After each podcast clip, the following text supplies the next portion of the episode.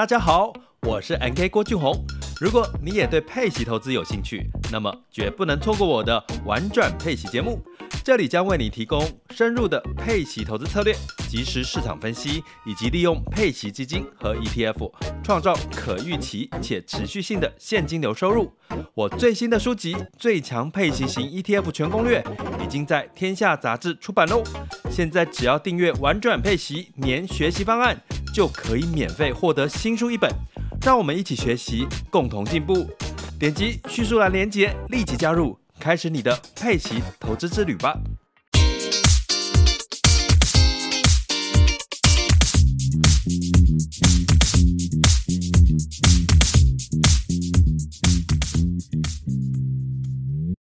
大家好，欢迎来到思维杠杆，我是米克，我是 Michael。今天我们要聊一个很有趣的主题，就是比较真正的用意到底是什么？嗯。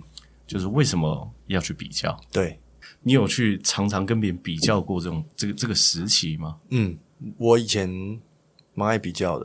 啊、哦、啊、哦，比小时候就是比谁的功课比较好，嗯，谁的玩具比较多，象棋老多，象棋老，那个是坏坏的时候，哦，那是坏坏，那不是小时候，那个也在比较，对啊，然后什么什么都要比啊，就是总觉得自己好像输人一等，感觉就是很差。啊、嗯，小时候就是血气方刚吗？就是觉得我我就是要很厉害啊！可是到底要厉害什么？啊、嗯，到底要厉害什么？就是一只是要有感觉而已。比如我玩具车要比别人更好。对对对对对，对啊，就是我的我我一定要比人家拿更多玩具，或者是有什么新出来的东西，我一定要第一个拥有。嗯，好，比较赢了之后会得到很大的快乐吗？空虚。为什么这空虚来源？赢了赢了，然后嘞，就你赢了、嗯，然后呢？Uh, 现在现在要干嘛？Uh, 剩下什么？嗯，就其实好像比较，其实是不是不能比较？但是好像不是这样比的啊。Uh, 那应该要怎么比才才才是比较合理的？很好的问题，我想问你，你觉得怎么比是比较合理的？我觉得怎么样比是比较合理的？我觉得比较应该比较像是呃，任何一切存在世界上的绝大部分东西。就据我头脑所认知到，大部分都是要用比较才会知道。嗯，啊，嗯，比如说，呃，时间的概念是相对的，对，呃，空间的概念也是相对的，对，所以，呃，我这个人到底呈现什么样子的状态的话，如果没有一个相对值的比较，我会不知道我到底好还是不好，嗯，对不对？全世界只有我一个人一百七十五公分，这个人就是欧妈妈的米克，嗯，对不对？那一百七十五公分到底算高还是矮？哦，无从比较，啊、嗯，对吧？所以所有的概念通常都是被比较出来的。对，所以为什么在商业上很容易用一个东西，就是锚定的策略？嗯，比如说现在你你你到一个国外的酒店，他会跟你说连 WiFi 一个小时五十块，嗯，但是如果你要连 WiFi 一整天的话，只要一百二，嗯，你就想说啊，两个多小时的时间连 WiFi，那我不如一整天都连 WiFi，然后就是锚定，就锚定了，对啊，哦，因为说实话。呃，那个说不定他们就是想要卖一个一天一一百二的 WiFi，嗯，但是他们就是给你另外一个选项之后，你就一定会选择另外一个。对，有时候比较是这样子去使用的，哦，嗯。但是人与人之间的比较的话，好像不应该是拿来去批判自己。对，批判，嗯，因为长大会更容易批判。长真的吗？对啊，长大更容易吗？长大我更容易的原因是因为刚出社会的时候啊，嗯。你一定会比工作啊，比薪水啊，啊，对啊，比生活啊，啊，比有没有每天出去玩啊，比不过就会批判自己吗？呃，我我现在是不会，嗯，但以前的时候有时候会，嗯，哇，就是人家收入比我高，人家就是工作比较厉害，嗯，我就觉得，嗯，为什么我还没有达到那样的阶段？哦，然后我就要就会觉得，我是不是要逼自己做些什么才可以达到那样的高度？但那样高度不一定是我想要的，嗯嗯，这个卓越的焦虑。就是哎，我比没有比别人更厉害，我感到很焦虑。对对对对对对对、呃，哇，这个我这个要讲的话可以讲蛮多的。哦，真的吗？嗯，嗯因为呃，第一件事情是我们有没有必要事事都与人比较？对，这个还蛮重要。嗯、因为举例来说，就是说实话，我可能不会去跟世界的首富去比我的钱到底有没有比他们多。嗯。因为我知道要站上那个位置，要背后付出的代价是很多人没办法想象的。对，啊、嗯，那我到底想不想这样？嗯，对对啊，因为你看那个很多人他那个财富，他可能是不要说三辈子花不完啊，可能三十辈子都花不完。嗯，但他背后付出的代价，我可能不认为说这个是我想要付出的，那我跟他比较就很没有意义啊。嗯，我去比较一个实际上我并不想要得到的状态，嗯，那你这个这份比较本身就只会带给你痛苦而已。嗯，这个是蛮没有必要去进行的一件事。嗯嗯所以我觉得这个回归根本还是要去厘清，就是我今天就算要跟别人比较，那不管我比赢或是比输，我都会先去看，我有必要跟他比这个吗？对，因为我赢了他，这个会是我要的吗？嗯，就比如说我们刚刚讲，就是我有几个朋友这件事情，对，呃，青少年时期的时候很喜欢比谁朋友多，对，哦，我认识很多人，难道我也认识，这我也认识。你看刚刚下课的时候，我跟你一起去尿尿啊，对不对？我们还。那男生的礼仪规矩就是一三五上小便斗，对不对？因为中间要空一个，我跟他上旁边那个，对不对？感情很好，感情好，感情好。我有他几十通啊，对啊，对不对？我叫干哥哎，这个这个都很有可能嘛。嗯，对。可是可是比较这个不一定有意义嘛？比如像像我自己本身不是一个非常热爱社交的人，嗯，那我觉得朋友很多对我来说也是一种负担嘛，因为你没有办法一次就是跟。这么多人来往，对，而且以社会学的统计来说，一个人的人际关系最多的人际连接网就是一百五十个，嗯，不可不能再更多了。哦，真的，超过一百五十个，大部分都只是变成点头之交或是 Facebook、IG 的好友而已，嗯，偶尔刷一下现实动态，嗯，但你要跟他约出来咖吃喝喝咖啡，可能是有有困难。哦，嗯，我发现一件事情，很多人比较是为了要来包装自己，怎么说？就是呃，我认识的人比较多，嗯，所以我很棒。嗯，我的薪水比你高，所以我很棒。嗯、哦，然后我我的另外一半比较出众，所以我很棒。嗯、哦，都是为了要让自己觉得很棒，然后就是不断的不断的包装，然后告诉自己说我其实这样子我才是我才是最棒。嗯、哦，但是不是自己想要的不一定。嗯，嗯，只是因为做这件事情会让我觉得很棒。对对对对对对。唉，就如果比较是为了来要来包装自己，或者是说。掩盖自卑吗？掩盖自卑，嗯，因为他没有办法从内在给予自己肯定，所以只好从外在拿来嘛。对对对对对对，哦，这个这个就辛苦了，嗯，而且有时候这个会，比如说啊，我的女朋友就是比大家的女朋友都还更漂亮，对不对？那就是如果如果说你的伴侣的选择的原则就只是谁的女朋友更漂亮，嗯，哇，那那完蛋，你你很容易跳到不适合你的嘛。对，没错，因为最漂亮的不一定适合你嘛，嗯。那这个就会很累了，对啊，或者说我一定要对不对？每个礼拜都要去完成一件让大家可以觉得很佩服我的事情，那个也不是不行啊，只是如果你的动机是为了要满足别人对你的钦佩的话，那你会做这件事情会做的很疲倦嘛？对，因为你的动力不是要满足自己，你为是你是为了要满足别人嘛？嗯、所以很多人比较有用意，只是因为就是我。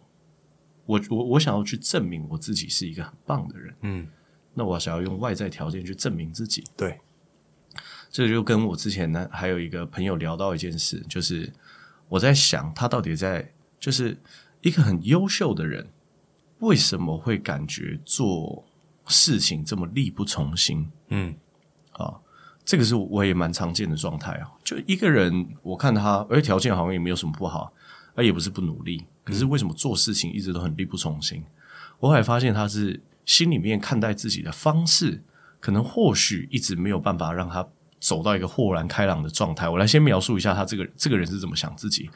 他认为一定要有 A 技能加 B 技能加 C 技能加 D 技能加 E 技能加 F 技能，这样子才叫做一个厉害的人。嗯，所以。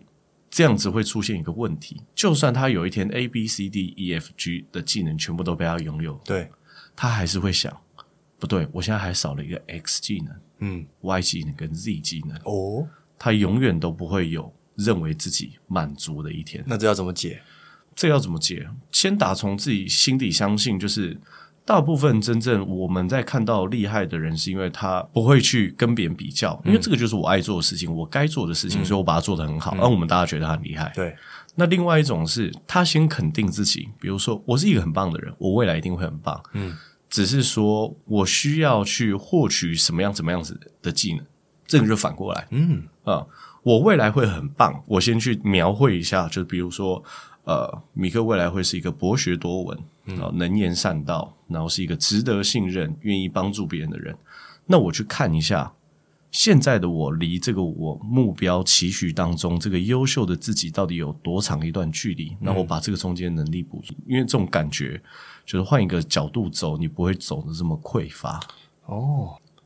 也比较清楚知道到底要怎么去抓自己的需要嘛？对啊，嗯嗯，因为你你我们在时间上面，我觉得时间一直是一件很奇妙的事，嗯、就是人可以活的时间这么短暂，所以所有一切的选择都有它的机会成本在里面。嗯，就如果你非得要去追求别人的认同的话，你很有可能一辈子都想要干这种这这件事情。嗯，可是我觉得这件事情不重要啊。像听下来，比较是不是比较属于负面的东西？呃，不会啊，我觉得我透过比较还蛮容易找到我自己。呃，应该是说我还蛮容易透过比较去了解自己。哦，嗯，如果比较的用意是用来找到自己的定位的话，比较本身就不会是一件痛苦的事。嗯，我之前一直有一个想法，我觉得还蛮妙的，就是一个人到底做了什么样子的事情可以被定义为进步？嗯，我觉得这个很难定义。什么样叫进步？什么样的进叫进步？嗯，这很难定义，嗯，对不对？嗯、我今天在一个职涯发展里面，就是好，就算我在金融业从业，嗯，我多读懂了一项经济数据，这叫进步吗？这很难讲哦。嗯，算吧，不算吗？就是比如说，我如果多读，我多学会读了一个数据，嗯，我了解清晰的一个概念，但是我可能没有办法。使用出来哦，那你就很难说这个人到底是有进步还是没有进步嘛？因为他、嗯、他学了一个东西，但他无用武之地嘛。嗯，对对啊，或者是有很多事情是你很难明确定义一个人到底是进步还是没有进步。嗯，就像是如果我们人生是一条呃道路的话，我们每个人都要往前开，那可是每个人要去的终点都不一样。嗯，对不对？有些人他可能是希望他的终点是家庭美满。对。然后人际关系很好，嗯，可是追求很大的财富或许不是在他的人生的理想值里面，嗯，他可能觉得够用就好。嗯，好，当然一般人对够用有一个误解啦，因为你要赚到够用的钱，比你想象中还要，多，还要多，稍微多一点点，多一点，嗯，对，不然的话，按照很多年轻人现在的储蓄率，他们想要过上理想生活，是不太可能的，对，比较困难。其实算一下数学就可以知道，算一下。好，我终于找到那一句话到底是谁说的，嗯，就是。呃，是伽利略，他是这样讲，他说，呃，唯有数学才能揭示科学的真实面貌，因为数学似乎是上帝的语言。嗯啊、呃，所以如果你真的想要知道你要赚多少钱的话，把你想要买的东西全部算一算，对不对？嗯、想要过什么样的生活全部记一记，嗯、你就大概知道你应该要赚到多少钱。嗯，这个是一个呃比较对我来说有一个很重要的用意，是我可以看清楚。在我自己落在什么样子的定位，那个就有点像是在看 GPS 一样。嗯，GPS 本身也是对不对？下面有一个呃尺度在衡量说，啊呃这个地图到底有多大？嗯、我现在人在哪里？嗯，所以我讲座都会讲一句话，就是比较不是用来伤害，对，是用来定位你跟我之间的差别嘛。没错，然后知道我现在在哪里。没错，你只是看清楚这件事情，嗯、而且看清楚这件事情的时候，你就比较不会有。呃，很大的情绪性问题，嗯，很大的情绪性问题是，如果我今天只是要，呃，比如说我今天跟这个人比较，呃，我我讲我的老板好了，嗯。啊，像是我跟他比较之后呢，我发现他在呃人际关系处理上面比我更还来的强太多了，因为他是一个。呃，交友非常广阔，然后非常大方海派的人。嗯，那我跟他一比较，发现这个性格上他实在是比我优异太多了。对，或者我可能是比不上。嗯，那我知道这件事情，我不会伤心啊，因为那个是人格特质嘛。而且我说实话，我就是一个在陌生场所，像我之前去过一次生日派对，我就蛮崩溃的。嗯，我那个生日派对有四十个人去，我只认识寿星一个。嗯，哦，待在这种环境里面，我会超级不自在。嗯。那我就知道，我或许不是这种海派的人嘛，对不对？到哪边，然后忽然就三分钟之后，大家都都觉得说，哇，这个人很 nice，什么大家一起跟他交好好朋友啊？嗯、我还真不是，大部分人应该都不是啊。对，大部分人应该都不是啊。可是我不会因为我没有这个特质而感到非常伤心哦，嗯、因为我知道我有其他好的特质，嗯、或许也是别人没有的。嗯、那为什么要伤心？我只知道说，哦，那。呃，对于我来说，假设要结交新人脉，忽然闯进一个全部陌生的场合，不是我的长处。嗯，那如果有一天我想要结交一些新的朋友的话，我或许可以用另外一个方式，对我来说更有效率。嗯、就 That's it，就就就这样子。嗯，所以其实比较之后要知道说，其实自己是有好的特质在里面的。嗯，其实自己自己有好好的地方。嗯。因为很很多时候在比较的时候，所以忘记自己其实也也蛮棒的。嗯，因为你比比就觉得哇，我好烂，我好差，我是个烂货，嗯、就开始妄自菲薄。嗯，但其实是有好的地方啊。哦、嗯，我觉得这种用意就有点像是，呃，我跟一群人呃坐落在世界不同的地方，然后、嗯哦、有些人可能在巴西，有些人在台湾，有些人在菲律宾，有些人在越南，有些人在中国。嗯，没有没有在哪一个地方叫做好。也没有哪一个地方叫做坏，嗯，因为每个地方都有它的特色，嗯，对吧？嗯，这个比较不是为了要摧毁自己的自尊心，或者是摧毁别人的自尊心，对，因为何必？何必呢？嗯，对啊，觉得而且而且我觉得最难的一件事情是，就算我的收入比你高，我也不敢说我比你更快乐或是满足啊，对。啊，嗯，你你根本没有办法去定论这件事情，嗯，因为如果你今天比较的原因就是因为，吼，因为我这样一比，我赢了，我就是一个比较快乐的人，那还真说不定哦，是，对吧？那还真那那还那还真是说不定，不定对啊，所以像是比较的时候，常常就会衍生一些不必要的情绪嘛，比如说我们讲嫉妒，嫉妒，嗯，哦。嫉妒。如果说你的比较这样子的行为进行的是客观的，嗯，那比较之后，你发现你的能力输别人一截，你反而会产生一种欣赏的心态，嗯，你不会嫉妒吗？哇，他竟然与生俱来就可以有这样子的特质跟天资，嗯，我觉得他很棒，很棒，我欣赏他这个人，嗯啊。但如果你就是。比较是为了要去证明些什么的话，你比较只要一输了，就是哇，我真我真匮乏，嗯，我真是无能，对不对？我家的狗狗都比我可爱，那我到底可以做些什么？心里面的情绪就会很复杂，嗯啊、呃，所以我觉得我自己我自己就算常常跟别人比较，我心里面也不会不舒服的原因，只是因为我觉得，呃，有越多人待在我身边，就有点像是蝙蝠它。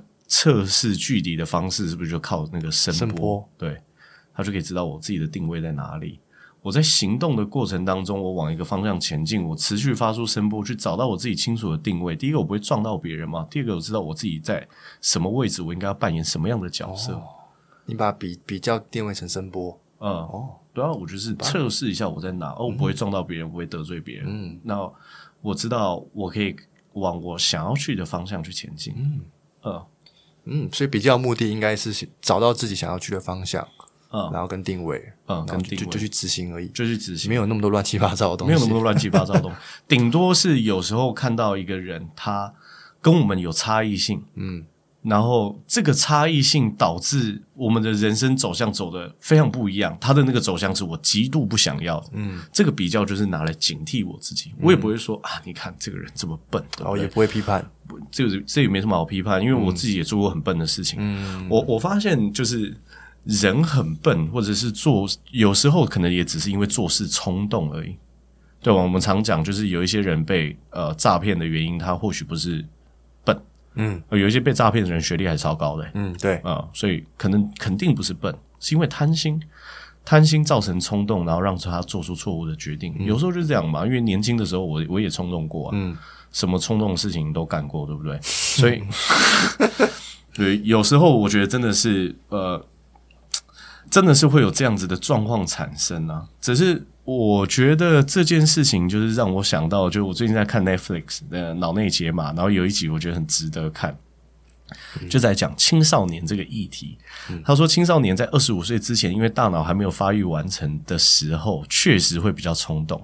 所以青少年不成熟，不只是呃心理上的不成熟，是生理上本来就不成熟。嗯，他们本来就比较容易冲动行事，所以是生理影响生理，呃，生理影响心理啊，然后心理也影响生理啊。对啊，因为他们本来就是做过的事情、经历过的东西，然后看过的人讲过的话，或许都比较少，所以冲动感觉也是呃不是那么异常的事情了。嗯，所以我就想说，哎，那有一些人就是他现在犯错，他或许也不是故意的，呃，有可能就只是因为冲动，他没有想清楚。因为我也犯过错，嗯，所以这个没有什么好批判人家，因为我也犯过嘛，嗯。我觉得要去能够不批判别人，要去相信一件事。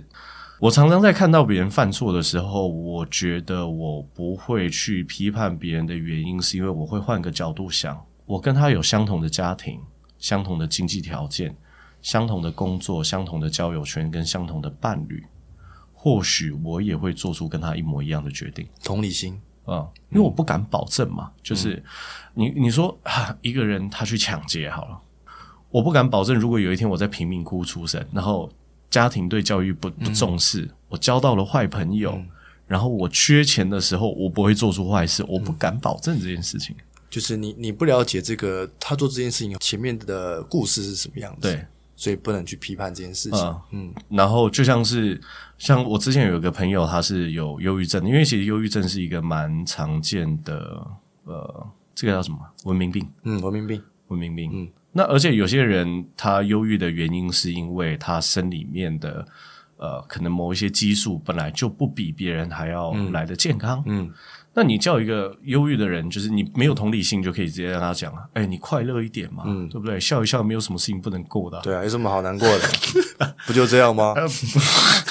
听了他会疯掉。这个就这个就稍微过分一点，因为你没有去同理别人。嗯、对，因为我我之前有读一本书啊，就是《与成功有约》，因为《与成功有约》里面有一些有一些地方，我觉得很很赞。我记得他是说。美国有一所大学有做出一个实验，他发现快乐取决于三个因素。嗯，第一个叫遗传，第二个叫环境，第二个叫个人可控制的事物。那个比例是怎么分配的？我不晓得，嗯，但研究发现，遗传跟环境和快乐关联并不及第三项。哦，遗传会影响一个人的快乐，嗯，环境也会影响一个人的快乐，嗯。可是，如果他可以控制的事物是很高的，也就是他的自由程度很高，嗯、这个人还是会很快乐。嗯，选择权呢？啊，选择权。嗯，但我们先不谈这个嘛，我们就谈就是，如果有一个人就是因为遗传的关系，他就是一个天生不快乐的人，嗯，那不能讲说，哎，对不对？每天愁眉苦脸，对不对？我们应该要去多读一些快乐的书嘛。嗯。对，看一些快乐的电影，那是遗传呐，对不对？你怎么知道人家为什么不快乐的原因是什么？你不要逼人家嘛。嗯，嗯，对啊，就是有时候我觉得多一点同理心，这个世界会好很多。嗯嗯嗯啊！而且我最近在思考一件事，像我昨天在看那个老高在讲第一次世界大战，哦，看到哭嘛，看到哭，实在是太感人了。嗯，就是我我就觉得世界很奇妙，就基本上。只要每一个人都可以有能力把自己照顾好，这个世界就会变得超级好的。嗯嗯，只是有一些人习惯介入别人的议题，然后或者是自己根本也没没办法把自己照顾好而已。嗯，可是这些人都掌握一些权利，好奇怪。嗯，那很奇妙，很奇妙啊。啊，嗯，不会啊，做权力的人有时候都不太成熟，好像是诶。嗯，为什么会这样子呢？哦，这个我就没办法理解。可能，而且我也在思考，我也我也在持续警惕自己一件事，就是能不能不要每一个人都换了位置就换了脑袋，袋。嗯，因为我发现很多人都会这样，嗯，而且是常态性发生，因为看的角度不一样啊，嗯。嗯，会忘记过去的那个初衷，初衷，嗯。嗯，记得初衷的人一定有，只是记得初衷的人好像不是多数，嗯，少数。是少数，嗯。对啊，为什么会这样？因为得到权力是很甜美，就还还有想到那个，我很喜欢看韩国一部短漫叫《中二病》，呃，那那部标题叫《中二病》，然后大家有机会可以去找来看，超级好笑。嗯，就一个被霸凌的学生转学之后，然后又要继续被霸凌，然后他发现他自己其实打架能力超强。就把整所学校的坏学生干掉之后，然后他开始变得超级秋丢，然后就他就跑去霸凌别人，没有，然后然后对开始霸凌别人，然后不小心打到校长的头，他说对不对？这是谁呀？谁那么厉害？看到学校的霸主不会过来敬个礼吗？然后就往他头揍下去，看他校长，然后只有看到他背面而已。哦，所以我觉得关于比较最重要的事情是，比较是不需要去。呃，批判别人，批判自己，因为比较只是要拿来找到自己的定位。对，但是你要怎么样不批判别人，不批判自己？第一件事是，我觉得我们需要有一定程度的同理心，嗯，因为这个很重要，嗯。然后第二件事情是你也要去足够了解你自己到底想要获得的东西是什么，嗯，是什么，嗯，不然的话会做太多无意义的比较，嗯，对吗？就比较不需要那么多，你只要可以清楚自己定位就好。嗯、好，所以那接下来呢，我们要回答一些大家，有些人是私讯问我的，有些人是在呃留 IG 留言问问我们的问题。嗯、第一个问题啊，第一个问题，下一次有机会回答好了，因为这个问题比较深。第二个问题在讲说，研究所出社会要选择专业还是选择自己的兴趣？嗯，呃，因为这个读者呢，他比较特别，他是在交大。读研究所，而且是非常具有专业的一所研究所，应该是光电系嘛。可是他自己个人兴趣呢，是想要往物理治疗，嗯，啊，就是帮别人做物理治疗这个方向为主。因为我看他的 IG 看起来是一个，应该是一个蛮爱打篮球的人，嗯，所以他就想说，那我研究所毕业，父母好不容易栽培我到这么大的时间，那如果我要先选择我自己的兴趣的话。这可能会辜负父母对我的期望。对，但如果选择专业的话，好像又没有办法很活出自己的人生。嗯，这应该要怎么办呢？是不是有点矛盾呢？是不是应该有点？对啊，嗯，如果是你，你会怎么解决？我会怎么解决哦？我可能会先选择专业。哦，你会先选择专业，先选择专业，嗯，然后在这个过程当中去适应下一次有没有办法去呃得到我要的生活。嗯嗯，我会先把我会先把我学我学的学以致用，在过程当中去调试我自己，然后去衔接下一次我想我想做的事情。嗯嗯，哦，呃，你给你你给的建议跟我给的非常非常像。哦，真的吗？你看那个时候他那个时候在 IG 私讯密我的时候，我就有回答。不过大家如果说真的想问问题的话，我觉得可以呃。留言给我们，我们都可以在 p a c k a g e 上面回复，或者留言在 p a c k a g e 也可以。我给他的建议是这样，就是如果说你真的对一个其他领域有兴趣的话，我还是会先建议你去呃一般的公司上班，因为他说他已经应该是拿到台积电跟联发科的 offer，嗯，那就代表他的年收入应该是很漂亮，对啊，而且又是研究所毕业。啊、我觉得第一个是这么做的好处是，你可以透过。前面几年在这份工作的时候，累积一些自己的资本跟筹码。嗯，你要追求兴趣，有时候你是需要一些筹码。嗯，对不对？你要考国际证照，哎，国际证照的费用都是万把块的。嗯，你一定要累积自己的筹码，否则你没办法做这件事情。对。那我会在工作的业余的过程当中，去把我该拿的证照拿完。没错，我可以去这在这个时间里面也去观察。这个行业的标杆到底具备什么样的技能？嗯，那我有没有办法在还没有进去这个领域之前，先累积到这样子的技能或能力？嗯，那第三个好处是什么？是有时候我们还没有在跨入一个专业领域之前，我们只是感觉对这件事情很有兴趣啊。对，因为有时候实际上进去的时候。很多的事情是跟你想的不一样啊、哦，可能是会有蛮大的差异的，嗯、所以我觉得就会变成就是哦，如果是我的话，我可能会呃用业余的时间去完成自己的兴趣。我觉得这个有一个很大的好处是，万一这件事情你不够有热情，嗯，那至少你现在可以在你工作的其他时间去探索其他兴趣或者其他领域，嗯，这个是完全我觉得应该是说风险最低了。我觉得主要是可以累积筹码，这个很重要。嗯，累积筹码很重要。其实有钱要办什么事情都很容易。对啊，对啊，对，就像我们之前前几期讲的，你不会说忽然呃老板叫你走人之后你就崩溃大哭，嗯，对不对？就是呃老板不想走，对不对？虽然天天都骂你，不过我不想走，对吧？因为你至少有经济预备金可以有筹码就有选择权，有筹码就可以选择权，嗯、有筹码可以做的事情太多了，还可以下注，对不对？对。对 对，你有你有选择权去把你人生赌在你想要赌的地方。嗯，所以先把筹码拿到吧，先把筹码拿到。有时候我觉得看远一点，有时候看远一点。好，然后第二个是有人问我们说怎么冥想，Michael 现在还会冥想吗？会啊，哦、我现在冥想的情况通常都是因为有时候会办一些讲座嘛，对，然后我都会在讲座之前，我会先放冥想的音乐，然后我先冥想，我会先让我的脑袋先。空下来，嗯，然后我等下上去的时候我会比较有精神，而且我也会比较专注。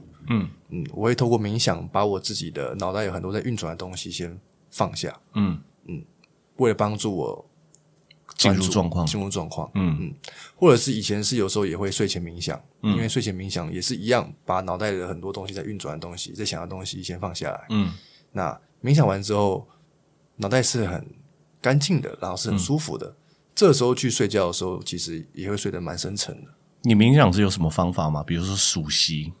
哦，我会专注在呼吸上面，专注在呼吸上面，专注在呼吸上面。这个是最主流的一种冥想方式。嗯，就是数息冥想。我自己是最近这一年才开始练习。嗯，因为我之前冥想就是尝试让自己就是呃关注在身体的某一个地方啊脉轮，关注在身体某个脉轮上。但是我后来发现说，就是。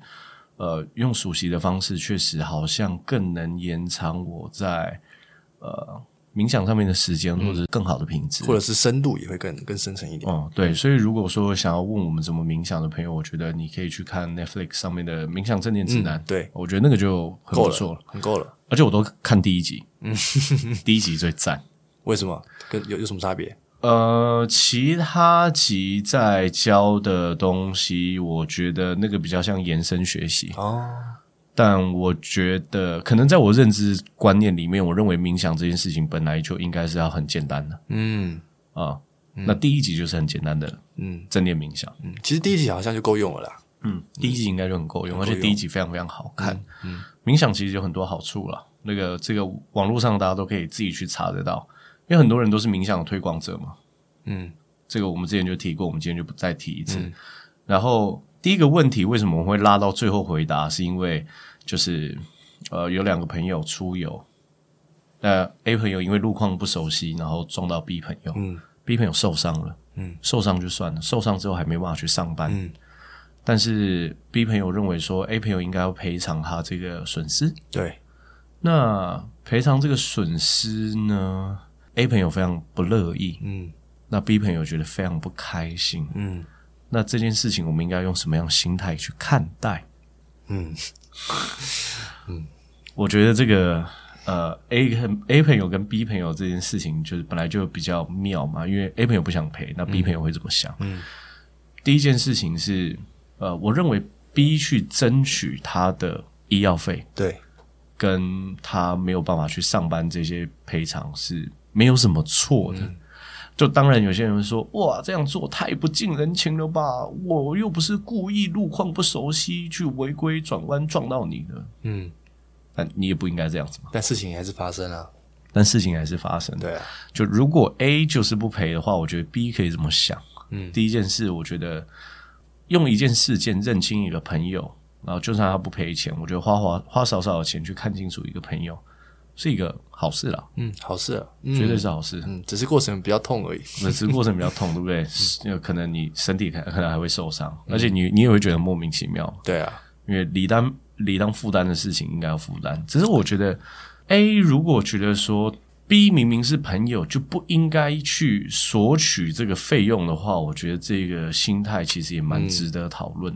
是啊，就是，唉。就是能不能负点责任？对，能不能负点责任？大家都负点责任，这个世界不是很美好吗？我觉得这个是一个很奇妙的状态，就像是我我自己一直警惕自己，不要去做一个事情，叫做占朋友的便宜。嗯，这个占朋友便宜是像是我我的朋友，假设个餐厅开在中山区，假设、嗯、好，我去他的餐厅吃饭的时候，我不会在结账的时候问他说：“哎、欸，哎，自己好朋友可不可以算便宜一点？”嗯、因为我去其他餐厅吃饭，我不会这样。对啊。那为什么朋友就一定要送我便宜一点？嗯，对不对？人家开餐厅就是为了赚钱，对啊，赚钱啊，对吧？嗯，我我不会去要这个折扣，嗯，因为我我我自己如果跟陌生人不会这样做的话，那为什么我反而被对我朋友比较差，对其他陌生人比较好？嗯，这不合理，嗯，不合理。除非今天是他叫我去吃饭，他要求我去，嗯，对，拜托你来一下，嗯，我给你折扣。啊，对啊，对，那好啊，好啊，对啊。否则的话，我觉得这个不应该是一个，我会警惕自己不要去呃占朋友的小便宜，尤其是如果朋友是在做生意的话，嗯，就你该付出多少，你本来就付出。嗯，那如果你今天，我们今天做一个假设，假设你今天路况不熟，你是单独出游，那你撞到别人，难道别人不能去上班？这一段薪水你就不用付吗？还是要啊？还是要啊？嗯、那为什么朋友就不用付？嗯，对啊，为什么？对啊，因为我们认识三年，所以我撞到你受伤，所以我不用付钱，不合理，不合理。嗯，这个是不合理。嗯、我们应该要更理性去看待这件事情。嗯。而不是诉诸说啊，自己朋友计较那么多，你就是一个小气的人，还是 A 朋友没有钱？哎，也有可能 他拿不出来，可能是这样吧。我也想负责啊，我没钱。嗯嗯，有可能。我觉得，我觉得如果可以的话，我觉得这个不是吹捧，就是金钱至上的主义。但是人真的有比较有钱的时候，真的会有比较有选择权。嗯，我一月的时候，因为。呃，在开车，我开在土城，然后那时候我住 Iron，嗯，非常的惬意的一个夕阳西下的一个时段，在傍晚五点多，然后我在直行的时候，我的时速只有开三十几，然后有人骑 U bike 双载，嗯，不知道国小还是国中生，U bike 没有火箭筒，它给我双载，然后我三线道，嗯，然后就是我已经我是开在中间。车道，所以他就算要闯马路，如果闯到第就最外线就算了嘛，要从巷子冲出来嘛，嗯、他已经闯到第二车道，嗯、然后我们就不小心发生碰撞，嗯、然后还好是他们人都没事啊，嗯、就只是看起来丢惊而已。小朋友吓到、呃，只是因为 Iron 的车大家都知道是 Toyota，嗯。啊，Toyota 就比较稍微比较危险一点，挡风玻璃、前保杆、引擎盖、车灯啊，全部都出问题，嗯、出代机啊，出事了呗，对，出事了呗。然后后来呢，对方是完全没有打算要赔偿了。虽然他们人没有受伤，而且主要肇事者是他们。嗯，因为这个是初判表上面写的嘛，人没有受伤，然后小孩子擅闯马路，然后跑到马路中线。嗯、但是因为以肇事来说，我是一个呃，我是直行车辆嘛，嗯、所以一定是会有什么呃，他会讲什么呃，没有注意前前方车况，应注意未注意啊，应注意未注意。嗯、然后我也有造责，但我是次要肇事者。嗯。然后后来对方是说，我认为我们各赔各的就可以了。我刚开始觉得说，哈，各赔各的，因为那个时候 Toyota 修四万多嘛，因为我我不知道 Toyota 的那个钣金是不是真的用那个 那个可口可乐的那个铝罐熔料去做的，因 为我们不能不得而知，嗯、说不定他现在刚性做的比较好。那反正车子坏掉很多，然后赔四万多块。我觉得那个主要不是说啊，对方不赔钱。然后我我的承受这些这个经济损失让我觉得非常的沉重。我觉得，嗯、我觉得以公平的角度来讲的话，我觉得以照着去做分配的话，不应该是我自己承担这么就这笔所有的费用。是啊，而且他们是要承担什么费用？他他们没有啊。对啊，他们要承担什么费用？他们好像膝盖破皮。但因为还好我车速开很慢，所以也要呼吁，就是有听我们 Podcast 的朋友，就是车不要开太快啊。嗯。对不对？开太快会发生什么事情，我们真的不知道。车祸死亡的人数比我们想象中多很多很多。对啊，好，所以我们讲到我后来就是，而且对方叔叔打电话，哎，他们家长打电话过来都很恐吓的。然后那个阿公打电话过来说，他说你有没有行车记录器？我告诉你，我认识警察局里面的人哦。我说啊，你你认识警察局里面的人，那那很棒啊。你跟我讲这件事情要干嘛？嗯、好，过了一个月之后，叔叔打电话过来。啊他说：“你想要怎么处理？我跟你讲，我念法律的。哎、哦，一连串要这样恐吓别人，感受不是很好哎、欸。当做这我们东西都塑胶的。我想说，哦，对对对，念法律，念法律，这样子很很厉害啦。哦，我后来就是终于在呃接了他们两次电话之后，我想清楚一件事情。嗯，或许是因为他们比我更需要这笔钱吗？哇！”这样子吗？对啊，或许是他们比我需更需要这笔钱嘛。因为如果说对不对，他们家有腰缠万贯，他们需要跟我计较这一些吗？哦，不需要嘛。嗯，该付什么样的费用，我们按着判决表该怎么付怎么付嘛，对不对？发票拿来对一对钱，我们就分一分嘛。嗯，对吧？这很这很理所当然。说不定他们比我更需要这笔钱，因为我去换算时间价值。假设我处理这一场车祸，我要花二十个小时。嗯。那我花二十个小时，那我有可能因为花这个二十个小时可以让我呃多拿回两万块，嗯啊，我的时薪一千，嗯，可是时间价值，我我发现时薪一千对我来说价值太低，那算了，嗯、我直接赔完就好了。哦，因为我比起这个，我把时间花在另外一个地方，我的机会成本更低呀、啊。嗯，我去做更有产值的事情就好，哦、我何必跟你计较这些？很棒，对啊。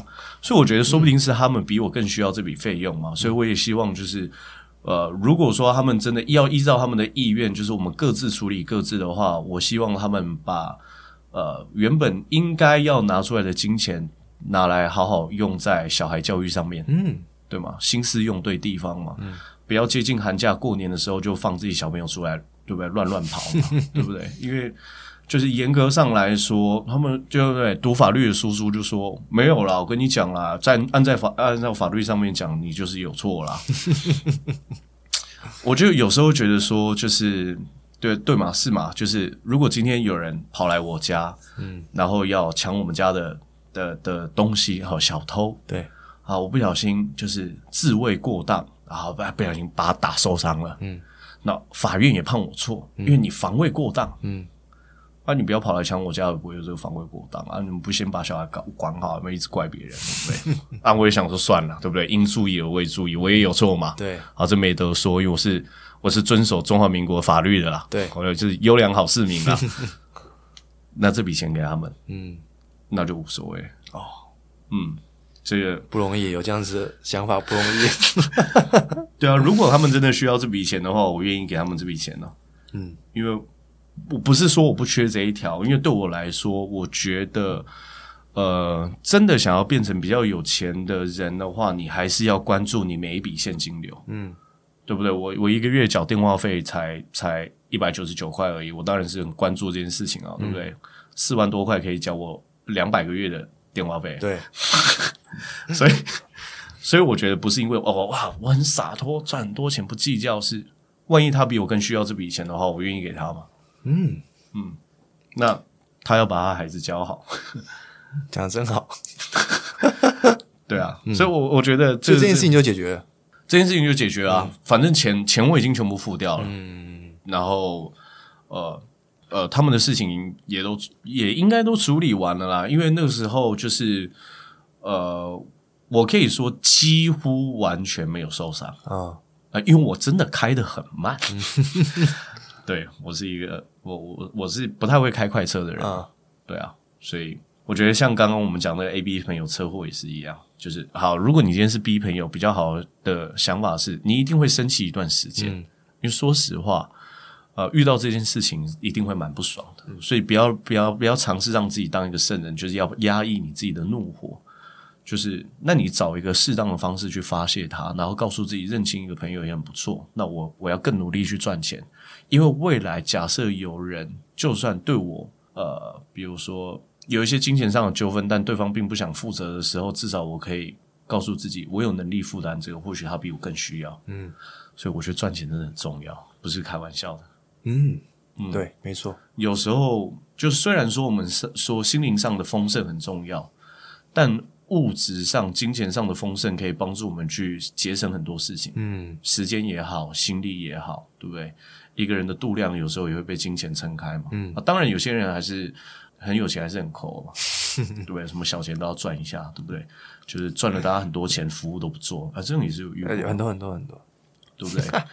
对，共同就是掠夺年轻人的财富，对不对？嗯，老人家也看过。坏坏了，坏坏了，对啊，就不要这样子。嗯、我们以此作为警惕，嗯、不要忘记自己当时候的初衷。初衷，嗯，对不对？我们比较，对不对？我我们刚刚讲，就是一个一个一个老先生，就是窃取很多年轻人应得的财富，嗯，然后让自己原本很有钱的变得更有钱这件事情，我们也可以比较嘛。但比较的原因，就是为了说，这个人真的罪该万死。我们想办法就，我觉得也不一定。我觉得这个比较就是要说。